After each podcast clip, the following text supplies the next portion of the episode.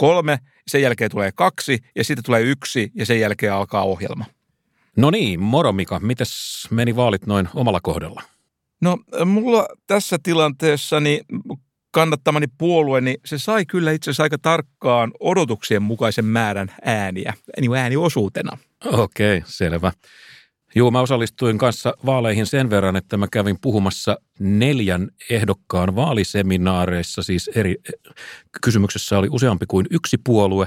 Ja, ja näistä, näistä, näistä, näistä neljästä ehdokkaasta kolme meni läpi, eli 75 prosentin todennäköisyydellä mun esiintyminen takaa pääsyn eduskuntaan. Pitäisikö mun pikkasen antaa tässä teknistä konsultaatiota näissä kausaalivaikutuksissa? No, mutta tota, yksilötasollahan tässä on mukana tämmöistä arvapeliäkin, että onhan meillä menneinä vuosikymmeninäkin ollut tilanteita, että tämmöiset valtiomiestasoiset politiikot ovat joskus jääneet rannalle. Ja kyse on ollut siitä, että iso osa äänestäjistä on luullut, että tämä kyseinen valtiomies pääsee niin kuin joka tapauksessa läpi ja sitten ne ajattelevat ne äänestäjät, auttavat sitä äänellään jotain vähän epävarmempaa tapausta. Taktista äänestämistä, jota nähtiin, nähtiin näissäkin vaaleissa. No, me on näissä meidän lähetyksissä pitkään neuvottu päättäjiä oikealle polulle. Tai ja, vasemmalle. Ja, ja, ja kohta nähdään, että onko mikään mennyt perille, kun, kun hallitusneuvottelut säätytalolla alkaa. Mutta siellähän neuvottelevat, nimittäin me katsotaan jo pidemmälle because we can. Joo, me ollaan etuoikeutettuja. Ja tänään me puhutaan tuottavuudesta. Sopiiko? So, yllättävän valinta. Eikä vähin syy ei ole se, että se ratkaisee sen, että mihin Suomella on tulevaisuudessa varaa. Mm. Ja säätytalolla olisi tosi tärkeää, että tästä olisi oikea arvio. Näin on, ja nythän tilanne on siis vähän huono, tai, tai no. niin, keskiverto huono. Siis Suomi on pudonnut tuottavuuden kisoissa aika kauas kärjestä, niin urheilukielellä muut nykäisivät karpalon nousussa – mutta meillä on mahdollisesti hyviä uutisia, nimittäin Suomen johtava tuottavuusvelho Oho. Auguri Maliranta on, on tutkinut kristallipalloa ja hän sanoo, että Suomen uusi tuottavuusloikka on kulman takana. Äh, joo, tosi kulma voi olla vasta kymmenen vuoden päässä, mutta onhan sekin no, nyt jotakin. Ja, kuitenkin. Ja, tota, mä sanotaan, että tässä on niinku mahdollisuuksia, potentiaalia on ja tämmöisen kiinnikuruntaa. Hyvä. Me avaamme Suomen loistavan tulevaisuuden hetken kuluttua ja sitä ennen vielä kerran vaalit. Yeah!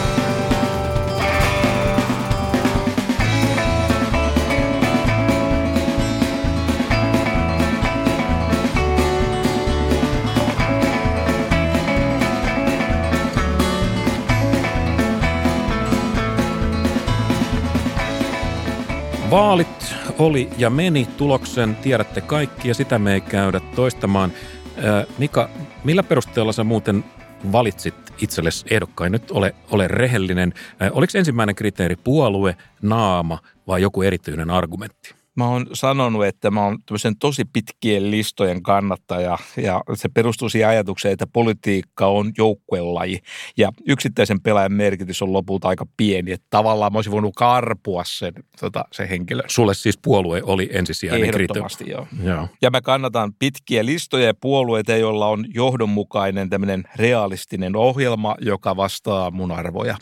No monenlaisia selityksiä tässä on kuultu vaalituloksen syistä ja, ja, ja sepistä ja tässähän nyt kilpaili tietysti perimiltään kaksi suurta tarinaa, kokoomuksen ja, ja ehkä perussuomalaisten eh, tarina hajonneesta taloudesta ja, ja sitten tämän vanhan hallituspohjan lähinnä ehkä sosiaalidemokraattien tällainen kasvutarina, u, u, uuden kasvun tarina. Ja nyt näyttää siltä, että tässä tarinoiden sodassa niin voiton vei, vei velkaantumistarina. Mitä mitä sä ajattelet tästä? No mun mielestä vaaleissa voittaja on se, joka on saanut eniten ääniä. Ja vaaleissa toiseksi tullut on se, joka saa toiseksi eniten ääniä. Ja kolmanneksi tullut on se, joka saa kolmanneksi ääniä. No jos tätä kriteeriä käytetään, niin tämä tämähän oli tosi tasainen tämä kilpailu, että nimittäin kokoomuksen, perussuomalaisten ja SDPn välillä nämä äänimäärien erot oli sangen pieniä, että nämä suhteelliset osuudet oli aika, aika tarkkoja. Mutta kyllä mä sanoisin, että, että tämmöinen niin sanottu tiukka linja velkaan sai aika paljon, sai selvästi enemmän kannatusta kuin se viime vaalien tuloksen perusteella olisi saanut. Mutta mä, on kuitenkin ihan merkittävä määrä edelleen on kannatusta tämmöisen niin sanotun sopeuttavan velkalinjan kannalla. Että siellä on kuitenkin, mä laskeskelin, että äh, niin kuin demarit, joka varmaan kuuluu tähän linjaan, vihreät ja vasemmistoliitto, niin noin 35 prosenttia on niiden ääniosuus. Sopeuttava velkalinja on hyvä. Mä, no, mä, mä, ehkä tällaisen viesti on se, että jos täällä on velkalinja ja sitten tämmöinen sopeuttava linja, niin kyllä nämä vaalin tulos oli se, että on se nyt sitten se viisari mennyt muutaman piirun sinne tiukemman velkalinjan puolelle. Näin on, että hallitusohjelmasta tulee suurella todennäköisyydellä melko leikkausvetonen, mutta tota, mahtaako ihmiset todella niin kuin tajuta, mitä esimerkiksi kuuden miljardin nopea leikkaaminen oikeasti tarkoittaa? Ja, ja tarkoitan vaan sillä, että et, et mahtaakohan tämä nyt sitten säätytalolla tämä tää, tää, tota, talouspoliittinen tukanleikkuu mennä ihan, ihan niin millinkoneella kuin tuolla, tuolla vaalipuheessa?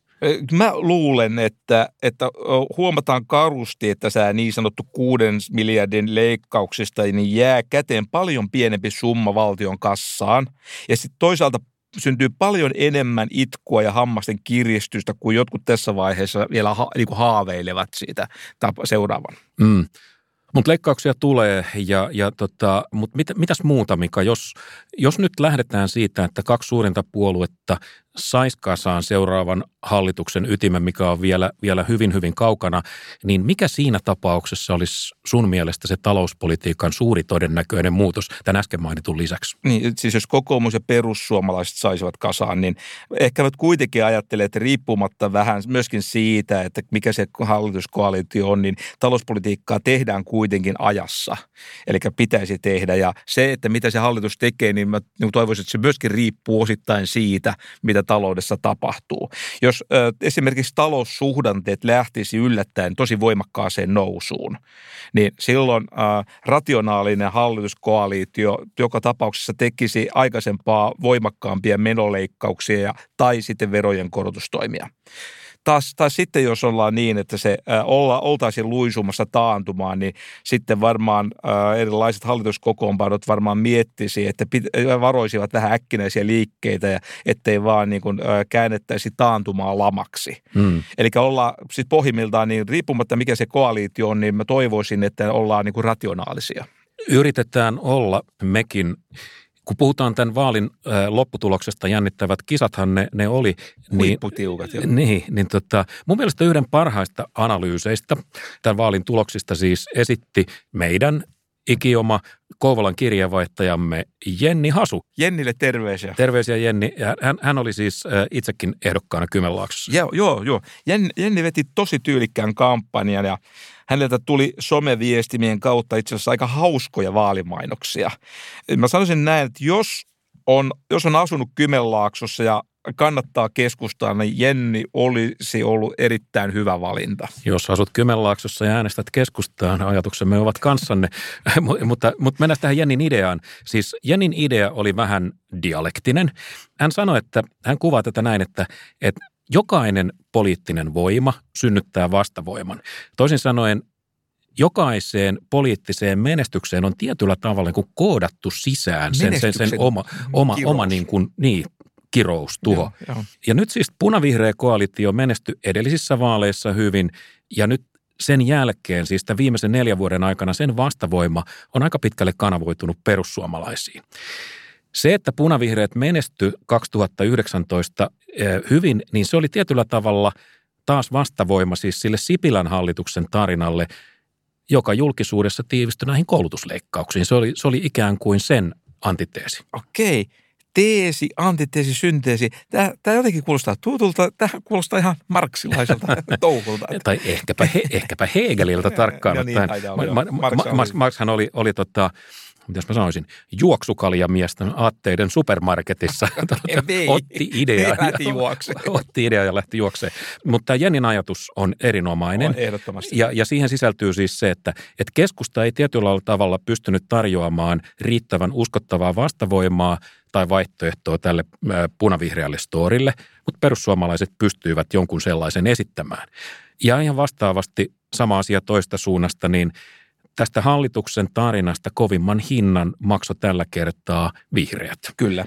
Ja tämä on tai no kova oli hinta keskustallakin tietysti, mutta, että, mutta tämä on ä, muutamalla lauseella erittäin hieno tulkinta politiikan peruslogiikasta. Joo, samaa mieltä. Mä en ole politiikan tutkimuksen ammattilainen, mutta jos sen verran sanoisin, että jos on samalla lammikolla tällaiseen hahmojen kanssa kuin Sanna Marin ja Lee Anderson – niin kyllähän siinä vedenpinta nopeasti laskee siinä lammikolla.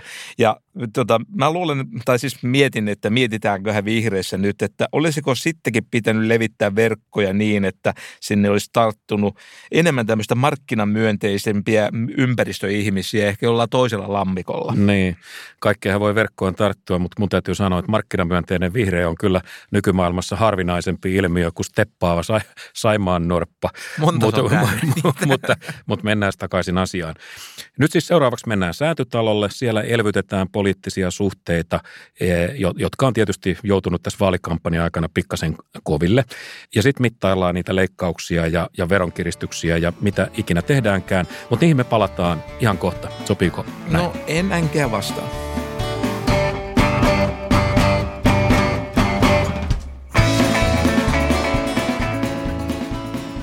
Me julkaistiin 24. maaliskuuta M erikoisjakso MAX, MAX. Sehän oli siis Tanner-säätiön rahoittama livekeskustelu ja sen pohjalla oli tutkimus nimeltä Kupliiko pinnan alla. Siinä arvioitiin ja vertailtiin nuorten, siis 15-29-vuotiaiden ihmisten asenteita erilaisiin yhteiskunnallisiin kysymyksiin. Ja, ja, ja tässähän oli kyseessä niin sanottu conjoint-tutkimus. Mielenkiintoinen, en tiedä kuinka uusi menetelmä, mutta mielenkiintoinen menetelmä. Ja tämän, tämän tutkimuksen ideahan on siis se, että, että aina kun me esitetään jonkinlainen yhteiskunnallinen poliittinen toive, niin sille pitää asettaa joku hinta. Että jos mä saan tämän asian, mitä toivon, niin mistä mä joudun tinkimään? Niin, vastaaja ei voinut valita vain kaikkia sellaisia hyviä asioita, vaan joutuu sitten tosiaan miettimään, että mitä hän niin kuin priorisoisi niin kuin konkreettisesti, kun nämä asiat ö, laitetaan niin kuin vertailtavaksi. Mikä ja, hyvistä, niin. niin. Eli tosiaan, että mikä on niin kuin hyvistä se kaikkein hyvin. Ka- tai kaikkein, kaik, niin. niin, kaikkein tärkein. No meidän keskusteluun osallistui opiskelija-aktiivi Jenni Kasongo, Teppo Säkkinen, joka on siis keskuskauppakamarin asiantuntija ja sitten startup-väen pääekonomisti Jussef Zaad. Ja, ja tämä olikin aivan erinomainen keskustelu. Tästä on tullut tosi paljon hyvää palautetta. Nämä tuli, oli kaikki kolme aivan mahtavia, useita tuli, kuvauksia tästä. Pitää paikkansa. Tuli todella hyvää palautetta ja Helsingin Sanomat teki, teki tästä myöskin mainion pohdiskelevan jutun. Juu, ja Ylekin taisi asiasta raportoida. Näistä tuloksista nähtiin, tai niin niistä alustavia havaintoja oli, että nuoret olivat itse asiassa yllättävänkin samoilla linjoilla kuin vanhempansa. Joo, pitää paikkansa. Ei, ei, mitä on tapahtunut radikaaliudelle, mutta tota, kaikki hyvin tähän asti, mutta sitten sit murahti professori Roope Uusitalo, tuttu hahmo tässäkin showssa, meidän, meidän, meidän usein käyttämä, käyttämä asiantuntija ja tietysti ekonomistien kuplassa alkoi alko kauhea tohina. Äänenpainot oli tietysti maltillisia, jos niitä nyt verrataan vaikka, vaikka tota vaalitenttiä ja muuta painiin. Oli mutta, että, aika rajua. Mutta olin mä nyt taistivana niin lievää jännittyneisyyttä, että Mika, mistä tässä nyt oikein oli kysymys? No tiivistetysti kyse oli siitä, että Uusitalon mielestä tämä tutkimus tuli ulos raakana. Toisin sanoen siitä ei ollut kirjoitettu varsinaista raporttia ja tämä tieteellinen vertaisarviointikin oli niin sanotusti vaiheessa. Tämä oli minusta niin tärkeä huomio ja tärkeä pohdittava asia. Joo, kyllä. Tämä on, tämä on erittäin mielenkiintoinen periaatteellinen teema siis yli tämän yhden, yhden tutkimuksen. Tämä, tämä koskee tietysti kaikkia tutkimuksia, kaikkia julkisuutta.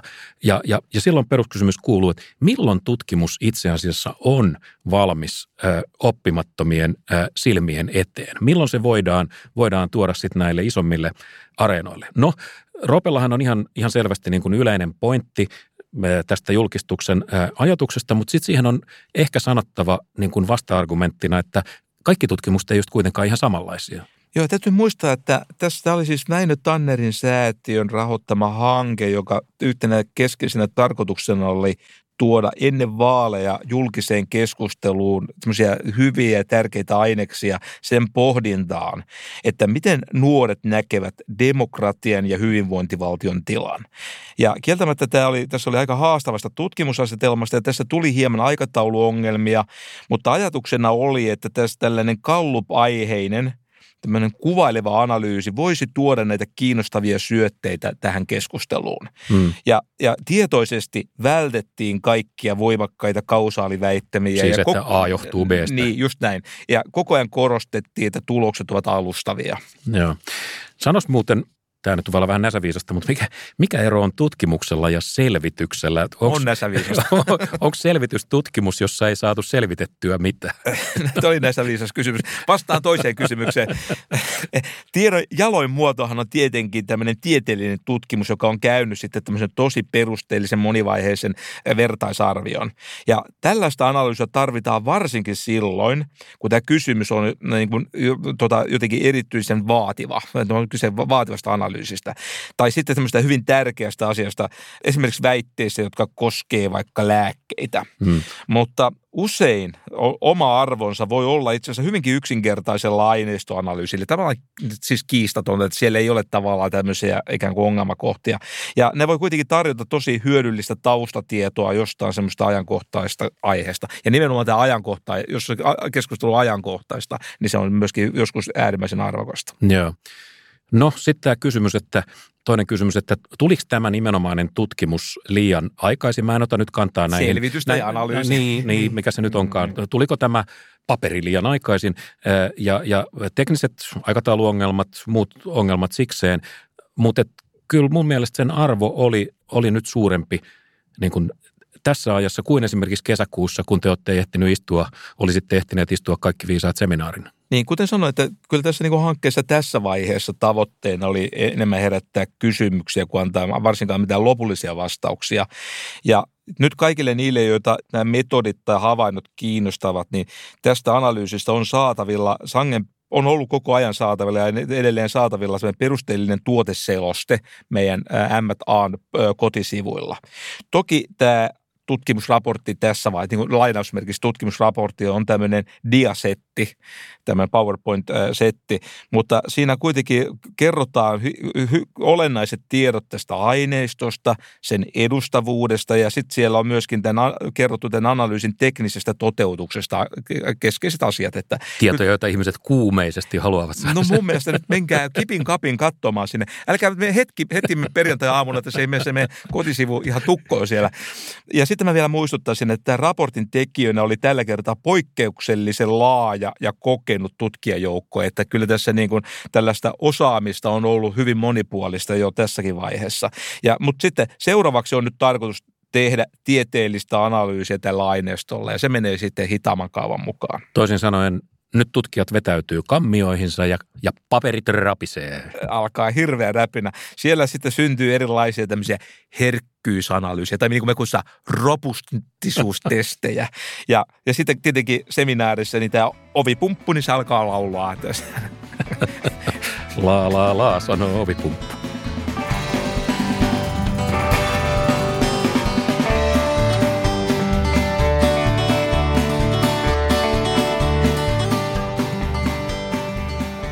Mutta sitten mennään valtion talouteen, aihe, jota me tietysti ikuisesti kierrämme pääsemättä koskaan, koskaan maaliin saakka. Valitenteissa puhuttiin paljon valtion taloudesta, hyvinkin paljon. Ja, ja oikein, Joidenkin mielestä liikaakin. Mm, oikeakätiset oli sitä mieltä, että me ollaan nyt menossa ykkösluokassa velkahelvettiin ja sitten vasemmalla taas haluttiin sanoa, että, että leikkaus antaa, mutta se myös ottaa ja, ja, ja rauhoiteltiin, että ei tämä Suomen velkatilanne nyt ole niin kovin, kovin paha. No, no, no en ole ehkä äärimmillään meli, että sitten siellä olisi välitienkulkijoita. Mutta asiantuntijoiden keskuudessa on kyllä aika suuri yksimielisyys siitä, että tällä hetkellä Suomessa tämä julkisen velan suhde kansantuotteeseen, niin se ei ole vielä hälyttävä. Mutta siitä on myöskin aika suuri yksimielisyys, että tällä hetkellä meillä näyttää olevan hyvin merkittävä tämmöinen julkisen talouden niin sanottu rakenteellinen alijäämä. Ja se tarkoittaa uhkaa, että velkataso kasvaa hälyttävälle tasolle. Hälyttävyyden uhka ei sinänsä kuulosta vielä kovin, kovin hälyttävältä, mutta hyvä. Hyvä, hyväksyn tämän porvaripuolellahan pikkusen hermostuttiin siitä, että, että just ennen vaaleja media alkoi alko niin kuin porvaripuolen väitteiden mukaan laajasti todistella, miten, miten velkaongelmaa on liioteltu ja, ja, ja, ja kieltämättä kyllähän näitä juttuja oli ja viime hetkellä aika ää, tota, omat ja aika näyttävät kortensa kekoon, niin kanto, kanto molemmat suurmediat, Hesari ja, ja Yleisradio. Mutta on kyllä syytä siis huomata, että kaikissa näissä jutuissa niin ja haastateltujen joukossa oli sekä laajuutta että tämmöistä aiheen syvällistä tuntemista. Ja kyllä mä nyt väitän, että jos puhutaan asiantuntijaporukassa, niin tämä oli sangen edustava tämä joukko, jota on tässä haastateltu näissä molempien suuren, suurmedian jutuissa. Katsotaan näitä puheita vähän tarkemmin. Noin viikko ennen vaaleja Helsingin yliopiston professori Hannu Vartiainen arvioi tätä käytyä velkakeskustelua lainausmerkeissä hysteeriseksi. Ja hysteerinenhän tarkoittaa mun mielestä jonkunlaista hermoherkkyyttä, siis sitä, että kimpoillaan ympäriinsä tuskaisena ja huudetaan kuin puolueen johtaja. Oliko tämä nyt vähän raskaasti sanottu Vartiaisesta? No tota, kyllä se on, on toi, aika mielenkiintoinen mielikuva, kielikuva. Tota, Vartiaisen pointtihan oli se, että velkakiivailu yksinkertaistaa kysymystä siitä, että mistä tässä valtion taloudessa ja velassa on perimiltään kysymys. Ja Vartiaisen mukaan keskustelu niin kuin jumittaa yksinomaan tämmöisen velan määrässä olevaa mm. keskustelua, vaikka, vaikka keskeisempää on se, että mihin sitä velkaa käytetään. Ja hän niin kuin sanoi jotenkin, hän sanoi näin, että on valtava ero, käytetäänkö sitä investointeihin ja rakenteellisiin toimiin ja sitten jatkaa vielä, että vai johonkin, joka tukee hyvinvointia juuri nyt. Että no, tulonsiirroista kysymys vai investoinnista? Ok, hyvä. Tämä, tämä on, on totta. Ja eikä nyt mennä siihen, miten, miten vasemmiston mielestä kaikki asiat on investointeja, kun oikein, oikein tarkkaan katsotaan. Mistä Mut, biisistä toi Hysteriaahan hoidettiin muuten aikanaan hypnoosilla. Ja, ja mitäs luulet, toimisiko se tässä ja kuka pitäisi, kuka pitäisi ensimmäisenä hypnotisoida, velanottajat vai, vai Tun, tota, tunnette jäsenenne raskaiksi. Mutta siis Pitäisikö meidän hypnotisoida, siis hoitaa ensisijassa velanottajia vai siitä huolestuneita? No, mä itse kyllä ajattelin, että kumpikaan ryhmä, siis velanottajat eikä huolestuneet, niin kumpikaan niistä ei tarvitse mitään terapiaa. Mä itse koen kuuluvani kumpaakin ryhmään. Ja Hannuhan muuten tässä haastattelussa suositteli tämmöistä rationaalista suhtautumista velkaan.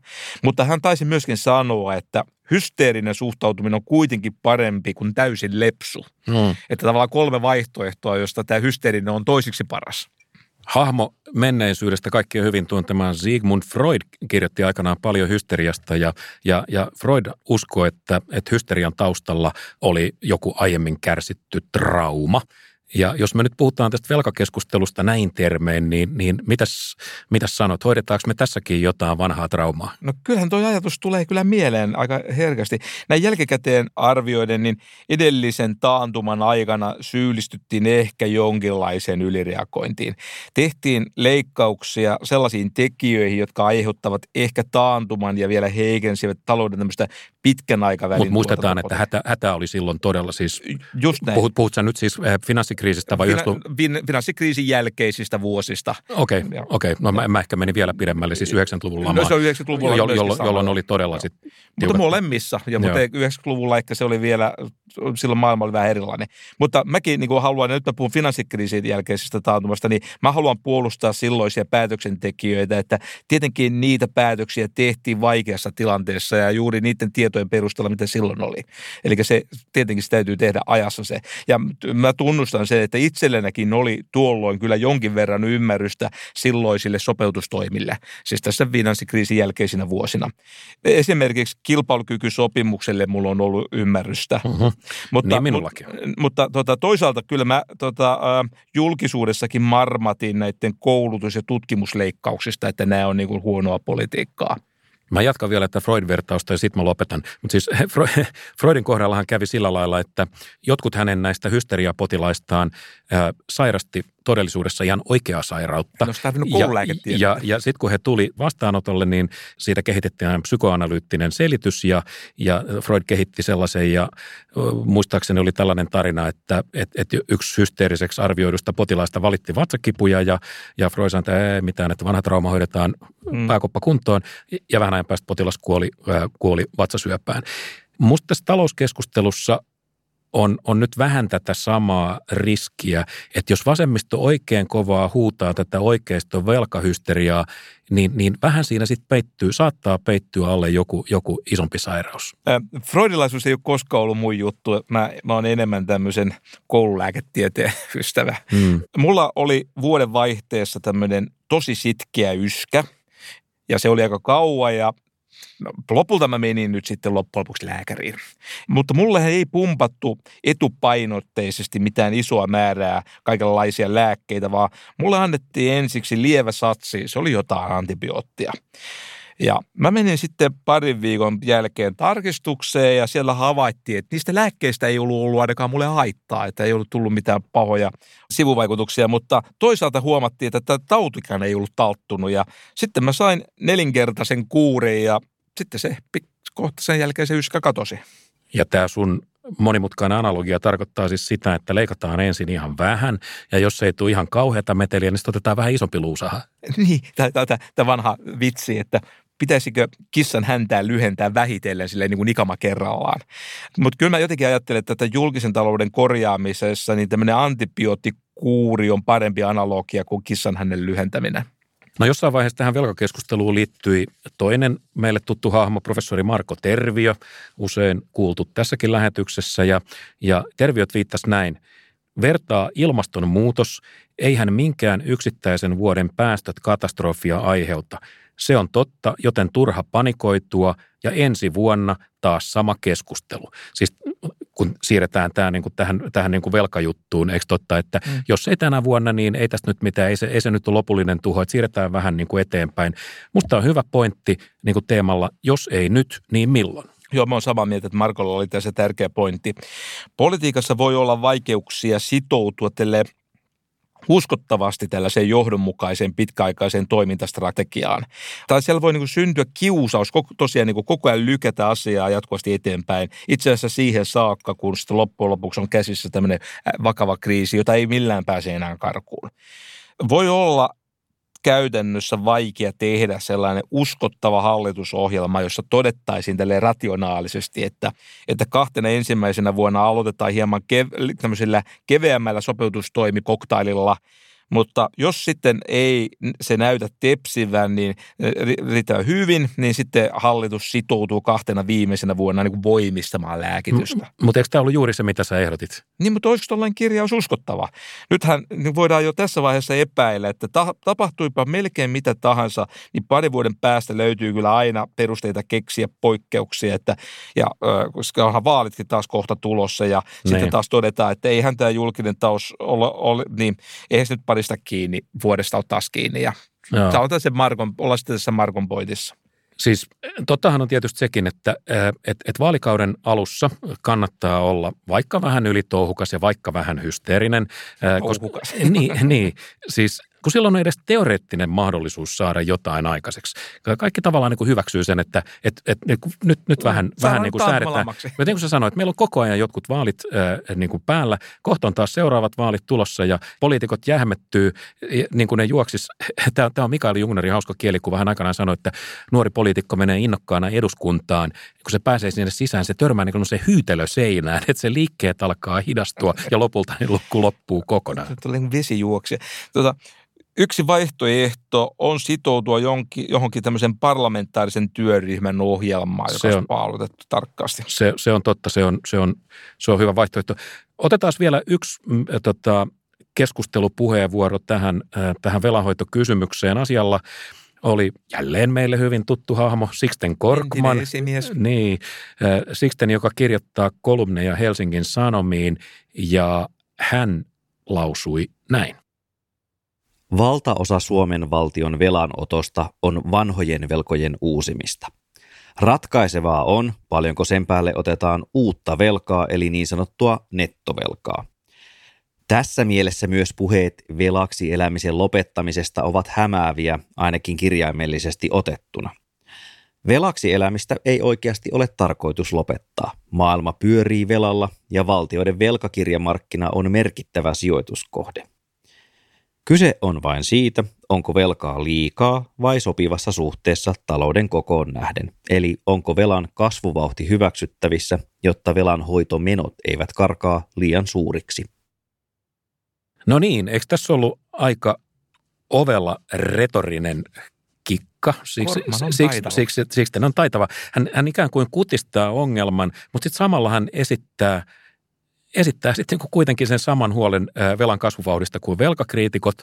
Mutta mikä on vastaus? No en mä tiedä, onko näihin selkeitä vastauksia, mutta ehkä muistutan sen, että on suuri yksimielisyys siitä, että tämä, nimenomaan tämä velan suhde PKT on olennainen asia, jota pitää tarkkailla. Mm. Ja, ja on ihan selvää, että se ei tietenkään voi jatkuvasti kasvaa. Se on niin kuin algebrallinenkin fakta.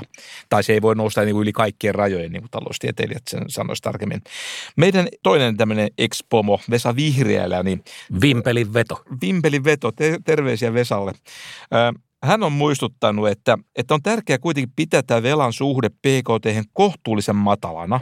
Ja syy on tähän se, että tätä, siltä, ihan siltä varalta, että joskus tulee vielä joku shokki, niin sitten voidaan olla, että tarvitaan tosi paljon velanottoa ja sen täytyy olla niin velanottovaraa kannattaa jättää talouteen. Mm.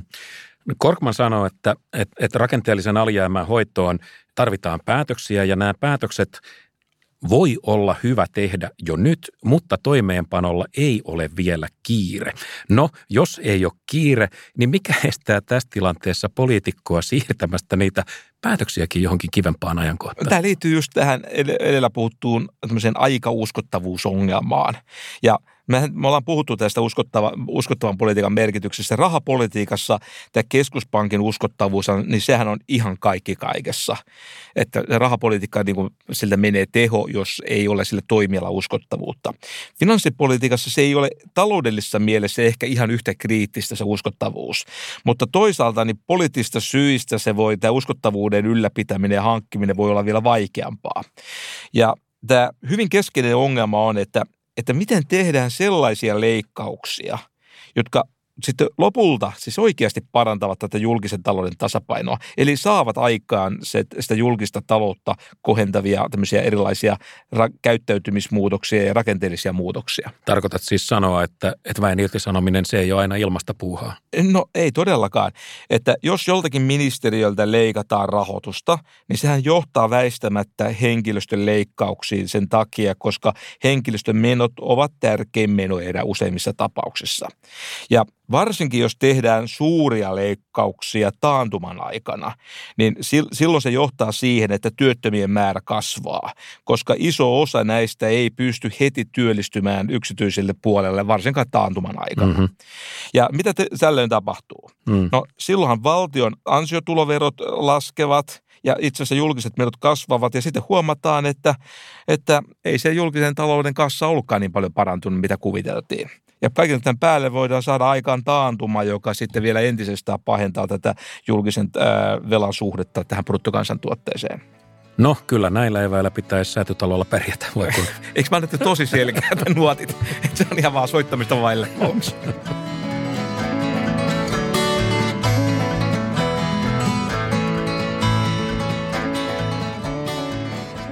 Jees, meidän tämänkertainen jaksomme huomen lahja uudelle hallitukselle jatkuu nyt tulevaisuuskatsauksella. Tulevaisuus aina jännittävä. Kuinka monta puhe, puhe, katsaussarjaa puheenaihe. Nyt kun me puhutaan velkaantumisesta ja me puhutaan valtiontalouden alijäämästä, niin olisi tietysti aika hyödyllistä tietää suurin piirtein, mitä mm. lähitulevaisuudessa tapahtuu. Jos et, et, niin, et sitten kun me mennään sinne säätytalolle, niin, niin ei annettaisi vauhtia alamäkeen, ei, ei vastaavasti jarrutettaisi ylämäessä. Niin, jos puhutaan julkisen talouden nimenomaan tästä rakenteellisesta alijäämästä, niin todella tärkeä kysymys on, että kuinka nopeaa talouskasvu on tulevina vuosina. No nyt jälleen tämä vasemmisto-oikeisto jakolinja, siis vasemmisto Vasemmiston tulevaisuuden uskohan on tässä vaiheessa aina liikuttavaa. Kasvua, Taloutta kas, liikuttavaa. kasvua tulee ja kasvu hoitaa kaikki leikkaustarpeet ja ikävät asiat ja kasvu tulee ihan kohta, kun ei nyt vaan kiristetä talouspolitiikkaa juuri tähän rakoon. Matti, sulla on kyllä tuossa pointti. Kyllä kieltämättä vasemmistossa esiintyy ehkä paikoin tämmöistä liiallista toiveikkuutta siitä, että miten monet tämmöiset menolisäykset itse asiassa loppujen lopuksi maksavat itse itsensä takaisin, koska talous niin lähtee nopeampaan kasvuun. Mutta mä kyllä muistutan, että on siellä syntiä tehdä sieltä oikeallakin puolella, että toisaalta oikeistossa esiintyy ehkä joskus liiallista toiveikkuutta siitä, että kuinka nämä veronalennukset niin aiheuttaa tämmöisiä dynaamisia myönteisiä vaikutuksia ja vauhdittaa talouskasvua. Point taken. Okei, okay, mutta puhutaan nyt siitä, siitä kasvusta. Jotta kasvua voisi tapahtua, niin sen pohjalla pitää olla tuottavuutta. Tuottavuuden kasvua, joo. Ja pari jaksoa sitten me vertailtiin Suomen julkista taloutta Ruotsiin ja todettiin siinä kohtaa, että kuonoon tuli. Ja näitä tällaisia maavertailujahan on, on tehty aika ajoin, talousvertailuita, mutta yleensä niissä on puhuttu joko julkisesta velasta tai, tai, tai BKTstä, mutta vähän harvemmin on puhuttu – tuottavuudesta, paitsi tietysti sinä, koska sä, sä, sä pajatat siitä aina. No pajatan, pajata perkele, kun se on niin tärkeä asia. No hyvä. Siis lähdetään siitä, että, että julkisen talouden velkaantumisen ja yrityssektorin työn tuottavuuden kasvun välillä on tilastollinen yhteys. Mutta eikö tämä vähän niin sanotusti no-brainer? Siis parempi tuottavuus tarkoittaa parempaa tulosta, mikä tarkoittaa enemmän verotuloja. Joo, siis empiirisesti tällainen yhteys on olemassa, mutta jos mennään, puhutaan miten, mitä asia teoriassa on, niin... Selvä asia käytännössä, sotketaan se nyt teorialle. Teoriassa pitkällä aikavälillä tilanne ei ole ihan näin selvä. Nimittäin yksityissektorilla tämmöinen nopeutunut tuottavuuden kasvu, niin se johtaa nopeutuvaan reaalipalkkojen kasvuun. Ja tota, se myöskin kiihdyttää reaalipalkkoja julkisella sektorilla, mikä tietysti sitten lisää julkisia menoja. Onko tämä nyt se kuuluisa Baumolin tauti? No se liittyy siihen Baumolin tautiin ihan suoraan, joo. Okei. Okay päivän termi. Me kaiveltiin vähän sun paperikasoja ja, ja sieltä löytyi muutama todella kiinnostava käppyrä, tuottavuusvertailuja. Siis. Näitä, ja ja tota, näiden vertailujen lopputulos on se, että, että tuottavuusmielessä suomalaiset yritykset on pudonnut kansainvälisessä kisassa vähän kyydistä samalla tavalla kuin sun suosikkilaisissa kestävyys... Se on kyllä kivoja asioita, hiihtoa ja tuottavuutta. kestävyys, kestä, kestävyys Kyllä, muut, muut nykäs ja me ei olla pystytty vastaamaan. Tosiaan vuosituhannen alkuun mennessä suomalaiset yritykset olivat melkein kuronneet kiinni tämmöisen työn tuottavuuden takamatkan ja nimenomaan vertailussa kärkimaihin. Sinne Tätä tapahtui sinne vuoteen 2008 saakka tätä kiinnikuromista. Mutta sitten mitä tapahtui? Sitten tapahtui pudotus. Suuri kuoppa, mm-hmm. analyysi jossain vaiheessa. Ja, Mainio paperi. Ja me jäätiin jälkeen. Ja tämä tapahtui pudotus, mutta itse asiassa vielä pahempi juttu oli se, että tämä työn tuottavuuden kasvu jähmetti syttyi tämän pudotuksen jälkeen. Ja eli se työn kasvu oli tosi hidasta sinne jonnekin vuoteen 2015 saakka. Ja tässä välissä niin meille kiinnostavat verrokkimaat, jota on tietysti nämä Kalmarin unionin maat ilman öljyä, Ruotsi ja Tanska ja sitten Yhdysvallat, joka on tämmöinen tuottavuuden eturintama maa, niin nämä kaikki kolme maata, niin ne karkasivat meidän, meiltä. Annetaan vähän ihmisille numeroita. Sähän nyt tykkäät numeroita. Joo, siis vuosina 2000-2021 niin yrityssektorilla työn tuottavuuden keskimääräinen kasvu Suomessa oli reilun prosentin luokkaa. Itse asiassa tarkemmin sanottuna, kun numeroita sanotaan, niin sanotaan tarkkoja lukuja. 1,3 prosenttia Sä rakastat noita desimaaleja.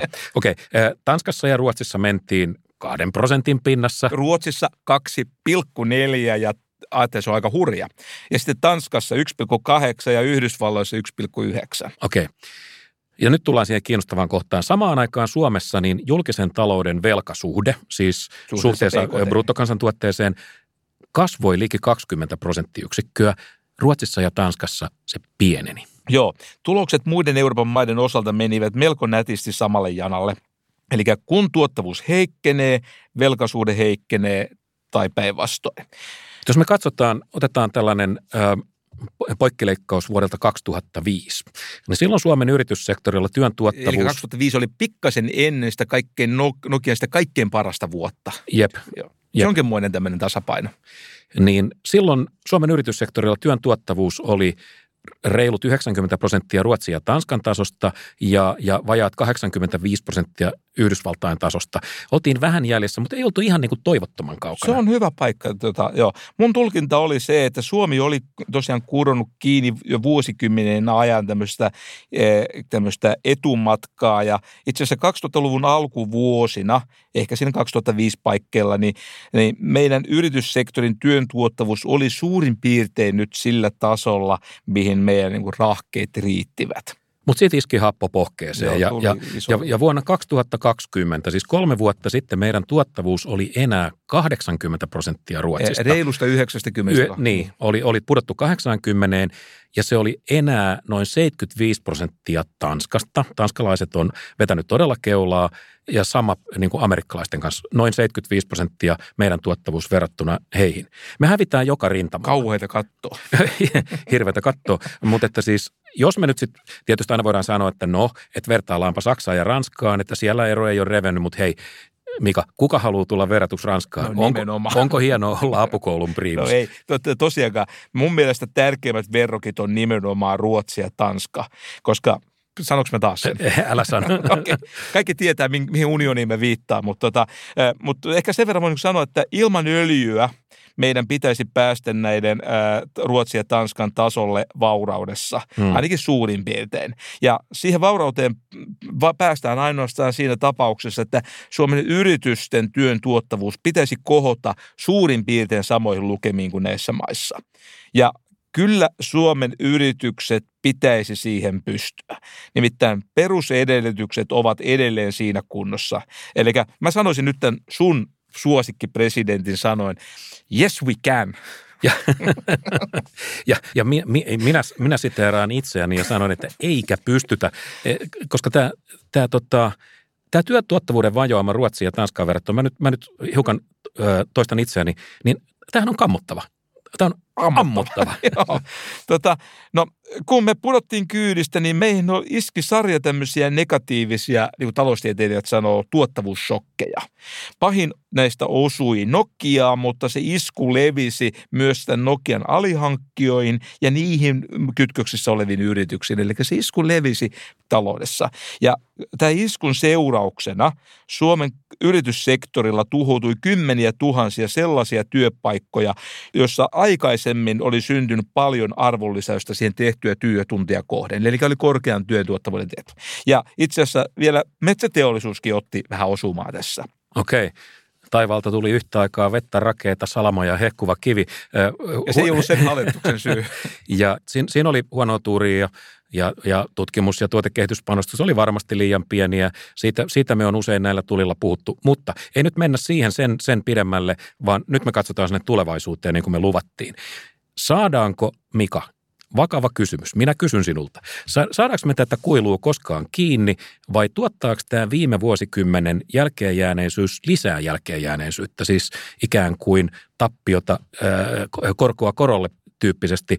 Onko meidän julkinen talous tuomittu jollain tavalla nyt pysyvään kurjuuteen? Minusta tulevaisuus ei näytä välttämättä niin huonolta. Kun jos me nyt katsotaan esimerkiksi Suomen yrityssektoria pois lukkien elektroniikkateollisuus, niin me nähdään, että itse asiassa T&K-panostukset on olleet aika vahvassa kasvussa jo vuosikausia. Ja, ja jos me vielä tarkemmin katsotaan, niin nimenomaan yksityisissä palveluissa tämä tutkimus- ja kehityspanostuksen kasvu, niin se on ollut erittäin voimakasta ja se on ollut erittäin voimakasta ennen kaikkea vuoden 2015 jälkeen. Ok, tutkittu ja kehitetty on, mutta sitten me tullaan siihen yhtälön toiseen osaan, joka on ihmiset. No niin, ihmisistä niin, niin. tota, no, jos katsotaan yritysten digitalisoitumista ja sitä, miten valmista meidän työväki, siis nämä ihmiset, on käyt, siellä yrityksessä käyttää näitä digitaalisia erilaisia työkaluja, niin me ei olla ollenkaan niin huonossa jamassa kuin voisi kuvitella. Näiden ä, tilastoanalyysaineistojen perusteella niin Suomen väestössä noin 45 prosenttia on sellaisia, jotka näin tietyllä määritelmien mukaan niin ovat tämmöisiä korkean digivalmiuden työntekijöitä. 45 pinnaa, onko se vähän vai paljon? Se on aika paljon, jos sitä vertaillaan, ja nimenomaan samanlaista tunnuslukua muihin maihin. Että me ollaan ihan kärjessä suora, suorastaan. Ja jos me katsotaan samaa asiaa yrityksissä, että miten, kuinka digitaalisesti edistyneitä yrityksiä, niin 40, vastaava osuus, suurin piirtein reilu 40 prosenttia on sellaisia, jossa noin puolet, vaja, noin vajaa puolet on, ovat digivalmiuksilta hyviä. Ja tämä on nyt olennainen juttu. Tämä on niin vain indikaattori. Kiinnostavaa on se, että miten tämä indikaattori vertautuu näihin meidän kilpailijamaihin. Ja näissä vertailuissa Suomi on siis sekä yritysten että työvoiman digitalisaatiossa niin ihan Euroopan kärjessä. Pieni vastaväite kuitenkin, nimittäin näissä, näissä samoissa tilastoissa, niissähän näkyy se, että Ruotsi ja Tanska, joita me yritetään tässä nyt kiinni ottaa, niin ne on näissä digivalmiuksissa, ne on ihan meidän kannassa. Miten me otetaan ne kiinni, kun nekin on, on näissä asioissa aika edistyneet? Joo, tämä on kiinnostava itse asiassa tärkeä havainto, että itse asiassa kun katsoo sitä tämmöistä scatterplottia, miten se suomennetaan, tämmöistä piste, niin, niin itse asiassa työvoiman ja yritysten digivalmiuksissa kaikki nämä Kalmarin unionin maat on, ne on ihan tiukasti samassa sumpussa. Ja muut maat ovat selvästi takavasemmalla. Esimerkiksi nyt tämä sun aikaisemmin esille tuoma Ranska. Arvostavat niin, Ranska. Se on kaukana, siis sekä yritysten digivalmiuksissa että työvoiman digivalmiuksista. Eli voidaan sanoa, että ei, nä, ei näistä sammakonsyöjistä ole verrokiksi.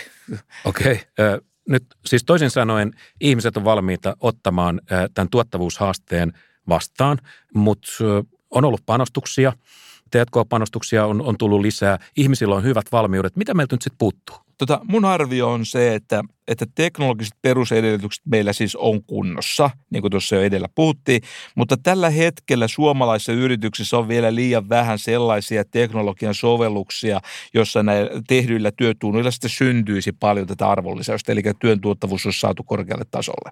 Osataan siis soittaa aika hyvin, mutta viuluja ei ole tarpeeksi vai? No toi, jossa, toi on ihan hyvä tapa ilmaista tota asiaa mun mielestä.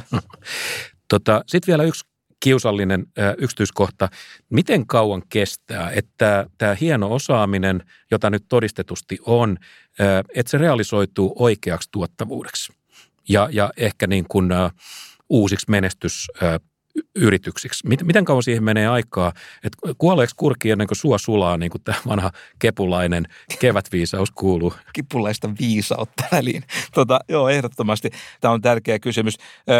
Kun uusi teknologia kehittyy, niin se kohottaa kansantalouden tuottavuutta, mutta se, se, miten se tapahtuu, niin se prosessin nimi on luova tuho.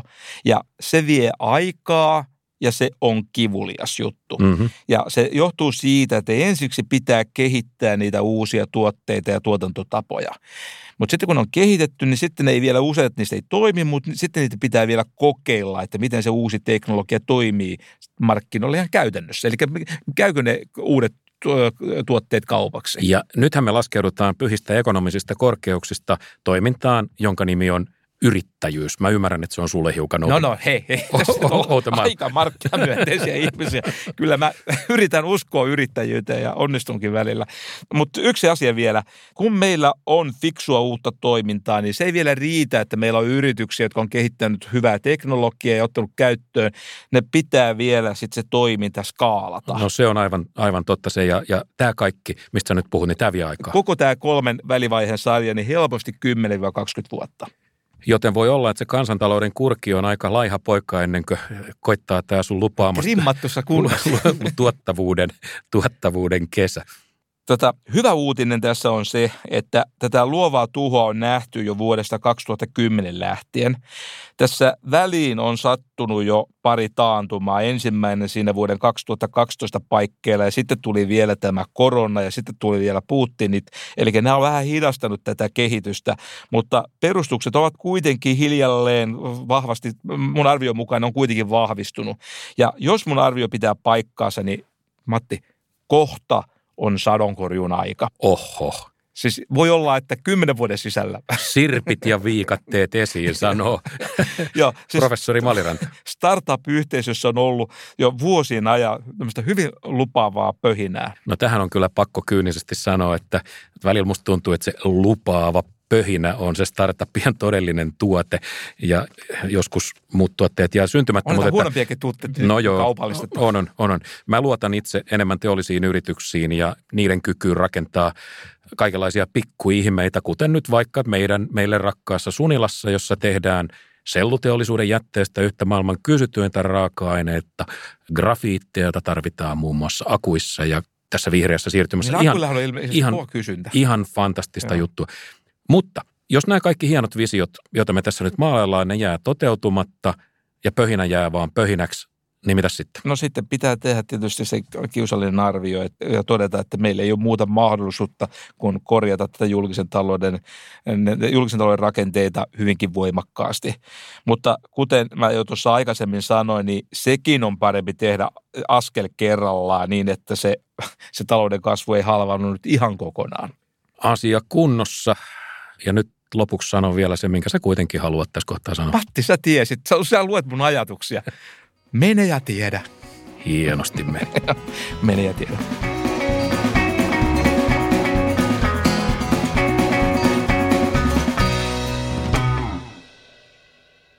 Jaahas, koska M&A on aasinsiltojen ensyklopedia, niin mä, mä nyt tartun tuohon sun mene ja tiedä juttuun. Siis niin kuin on havaittu näissä jaksoissa, niin se on, se on sun tällainen tota, ää, tietoopillinen kreedo tai uskon tunnustus, mutta että Epävarmuuden ylistys. mutta mut, mut, hei, tiesit sä, että, että mene ja tiedä, se, se on kiehtonut muitakin kuin sua ja, ja kiehtonut jopa sen verran, että siitä on kirjoitettu jopa väitöskirja. Oho, sanoin kyllä, että väitöskirjoja on tehty paljon turhemmistakin aiheesta.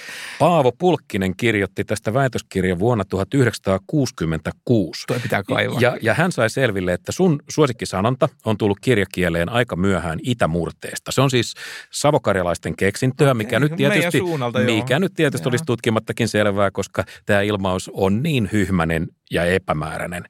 Ja hän sanoi myös, että se saattaa olla alun perin kotoisin venäjän kielestä. Siellä on vähän samanlainen ilmaus, padiznai, äh, joka on ilmaistu Vai im- diis näin? i- imperatiivissa samalla tavalla kuin, kuin suomen kielessä. Eli siis kun epävarmuus on suurinta, niin sitten laitetaan kaikki varmuus peliin ja komennetaan Juuri, reippaasti. ju, Okei. juuri niin. Pirun. Mene, tiedä. Joka tarkoittaa selkokielellä, että en tiedä minne mennä. No niin. No niin, nyt kun me on selvitetty tämä polttava kysymys, niin me muistutetaan ystävällisesti, että tämän jättiläisajatuksen saa myös painettuna korkealaatuiseen teepaitaan. Ja nyt on siis loistava tilaisuus julistaa vastaantulijoille omaa tietämättömyyttään. Tota, ju, just joo. M&A:n viralliset teepaidat ovat jo valmistuneet ja pari niistä on jo karannutkin tuonne someen. Ja yksi Juu. piilotettiin ekonomikumin tilojen ja se Sinne. löydettiin sieltä. Livahti, joo. Joo. Tota, meillä on ollut pikkasen tämmöisiä teknishallinnollisia vaikeuksia tämän jakelun järjestämisen kanssa, mutta malttakaa vielä hetki. Kyllä niitä pian saa. Ja itse asiassa näistä paidoista löytyy muutenkin, muuten itse asiassa sunkin tämmöinen suosikkilmaus, joka on eikä ole. Lausutaan eikä ole. Eikä ole. Okei, okay. Mm. menikö se nyt oikein? Joo. Okei. Okay. No, mutta hei, siitä ei ole tehty väitöskirjoja. No ei, ei ole, mutta ei tässä kaikki. Ää, Mietelauseiden kruununa meillä on tarjolla kolmaskin paita ja siinä lukee tietenkin Kalmarin unioni. Tadaa! Kalmarin unioni on siis professori Malirannan poliittinen märkä uni ja tämä unionipaita on tietysti pinkki Totta kai. ja, ja sen hinta on muihin verrattuna moninkertainen, koska demarien haaveilla on aina kauhistuttava hinta.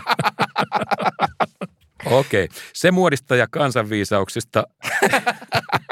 Hyvä, hy, hyvät kuulijat, tämä oli M&A, joka laukaistiin avaruuteen Sanna Marinin Suomessa ja se palasi maahan, johon Petteri Orpo yrittää rakentaa pitkäjänteisen, johdonmukaisen Rationaalisen. ja ekonomistien ideoilla sisustetun hallituksen. Heippa! No niin, sellainen Mutta sepustu. ei, ei, ei se Kalmariunioni, ei se mikään märkä uni. Hei, mieti, mieti. Vuosi sitten NATO oli, siis se oli itse asiassa yhtä kaukana kuin Mars. Mm. Mhm. Ja missä me nyt ollaan? Me ollaan siellä. O- Eikö tähän verrattuna, niin Kalmarin unioni, niin sehän on ihan tämmöinen, pitäisi olla piece of cake vai mikä, mitä se sanotaan kuule? Ai niin kuin, että ruotsalaiset ja tanskalaiset syö jo valmiiksi No lenkkimakkaraa. joo, mutta no, se on sitä kulttuurista pohjaa, mitä tarvitaan. Eikä kukaan uhkaile meitä niin kuin tämmöisellä markkinatalouden ydinaseella, ää, jos me tehtäisiin tämmöinen pohjoismainen vahva valtioliitto Joo. ja talousliitto. Epäilemättä ruotsalaiset alkaisi varmaan mielellään taas verottaa meitä, johan tässä 200 vuotta menikin. Tulkaa ja verottakaa meitä.